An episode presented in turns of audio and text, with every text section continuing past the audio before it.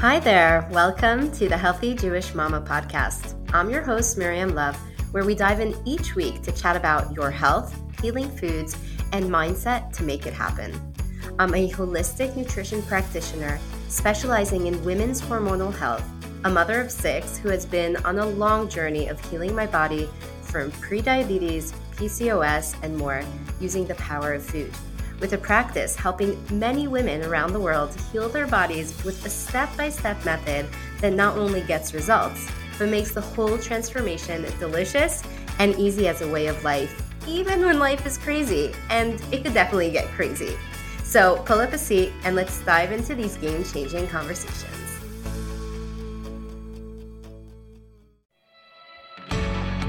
Welcome to the Healthy Jewish Mama podcast. I'm your host, Miriam Love where we dive in each week to chat about your health, healing foods, and mindset to make it happen. I'm a culinary nutrition expert specializing in hormonal health, a mother of six who has been on a long journey of healing my body from prediabetes, PCOS, and more, and who is obsessed with the power of food on our ability to heal our bodies, as well as finding the ways to make it easy and happy to make these changes with our crazy, busy lives. Pull up a seat and let's dive into these game changing conversations. Hello there, my dear friends. Welcome back to another episode of the Healthy Jewish Mama podcast. It has been a while since we were on hiatus for Pesach, and I hope you all had a really nice Chag with friends and family and are ready to head on into spring and these beautiful hot months ahead. If you couldn't tell by now, I am a summer baby and prefer summer over winter 100%. In Israel, we don't really get much of spring. The weather does go crazy some days while transitioning, which we're at that period right now between Pesach and Shavuot, but mostly it's hot, especially here in the desert. And I'm really good at that. The sun makes me so happy, and it definitely has a profound influence on my mood. Now, heading into spring, it is very popular to detox or to do a cleanse or join some program that does detoxes and cleanses. And I actually have joined many of these in the past. Seasonal changes are a great time for renewal and detoxing and cleansing your body. And according to Chinese medicine, spring is the ideal time for cleansing your liver. So today, I want to talk about this trend, what you should be careful from, and how to do a cleanse right or at least right for your body. So many years ago, when I was addicted to sugar and in a very low point in my health, I decided to join a 10 day cleanse. I really wanted to, again, try to make a difference with my health. And this cleanse basically was to consume a lot of liquids in different forms and not much else.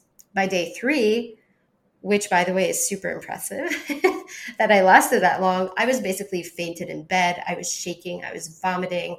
I got so sick and I had to stop immediately. And it took me a while to recuperate from that. This, of course, included me again experiencing failure when trying to change nutrition for my health and completely going back to everything I was eating before starting the cleanse. I'm not even talking about the emotional ramifications from going through this and feeling again that my body just doesn't know how to heal. And again, there's something wrong specifically with my body. Years later, after learning nutrition, but mostly after hosting cleanses of my own for many years, I realized the very big mistake that happened with this cleanse. Now, every single one, one of us is on a different health journey with a different pace we happen to be in.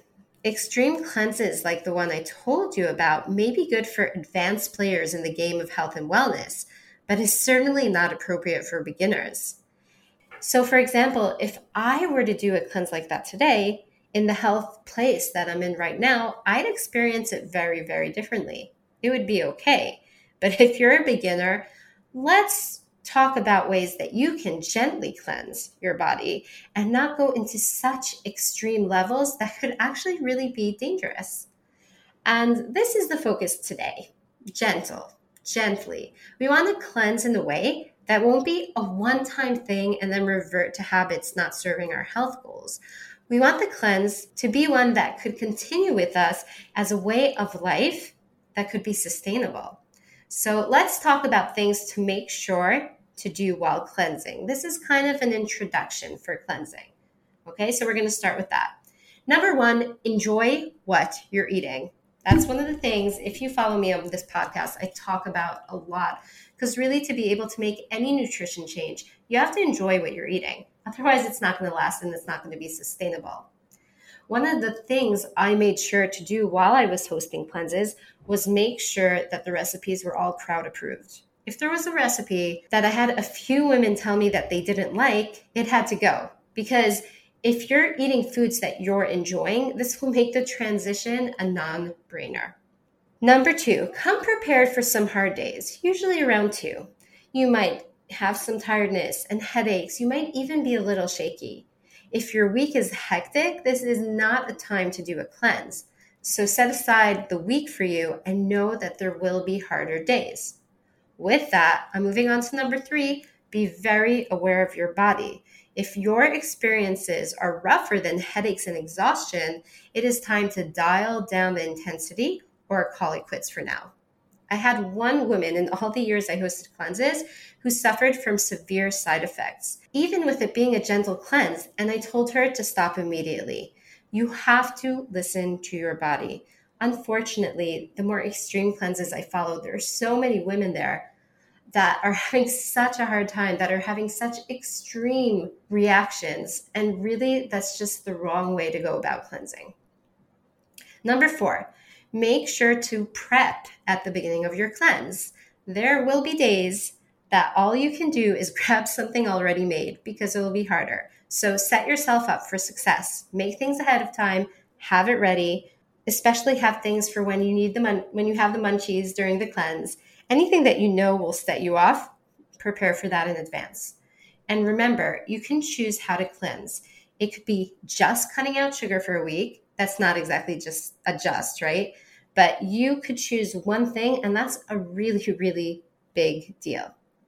Okay, so now that we have some ground rules set up, let's talk about what is involved in a cleanse. How do you actually do a gentle cleanse? So, first things first, you want to make sure that you're drinking a lot, a lot of water.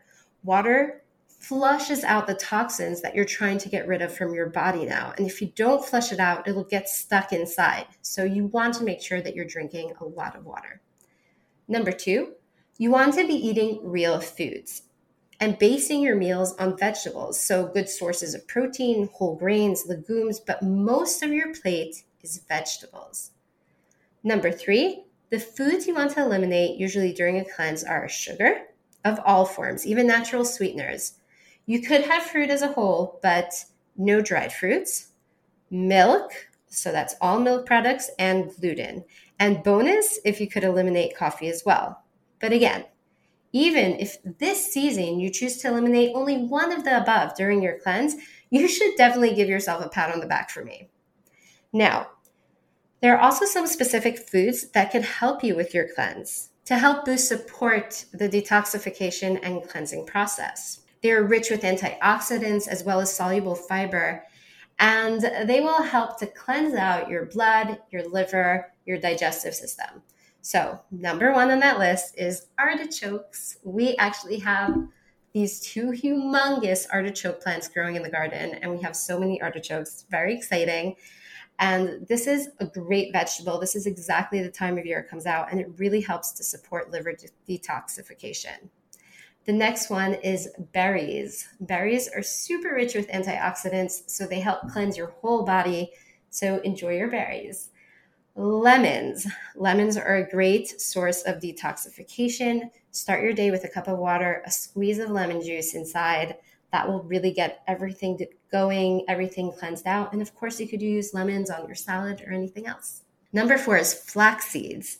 Flax seeds, they bind and flush out toxins from your intestines. So you want to make sure that they're kept cold because they are very sensitive to heat and to light, being that they're full of omega 3. And you want to grind them for digestion. Otherwise, they'll come out the same way they came in. I love adding flax seeds to my smoothies in the morning. So that's a great way to add them in, or you could sprinkle them on salads. Number five is green leafy vegetables. The chlorophyll, which gives it the green color, is a really, really strong and rich antioxidant. And green leafy vegetables are so full of fiber that helps just cleanse your whole system. Next on the list is ginger root. This is one of my favorites. It's somewhere between an herb and a spice and a superfood, and it really helps with the cleansing. It's full of antioxidants.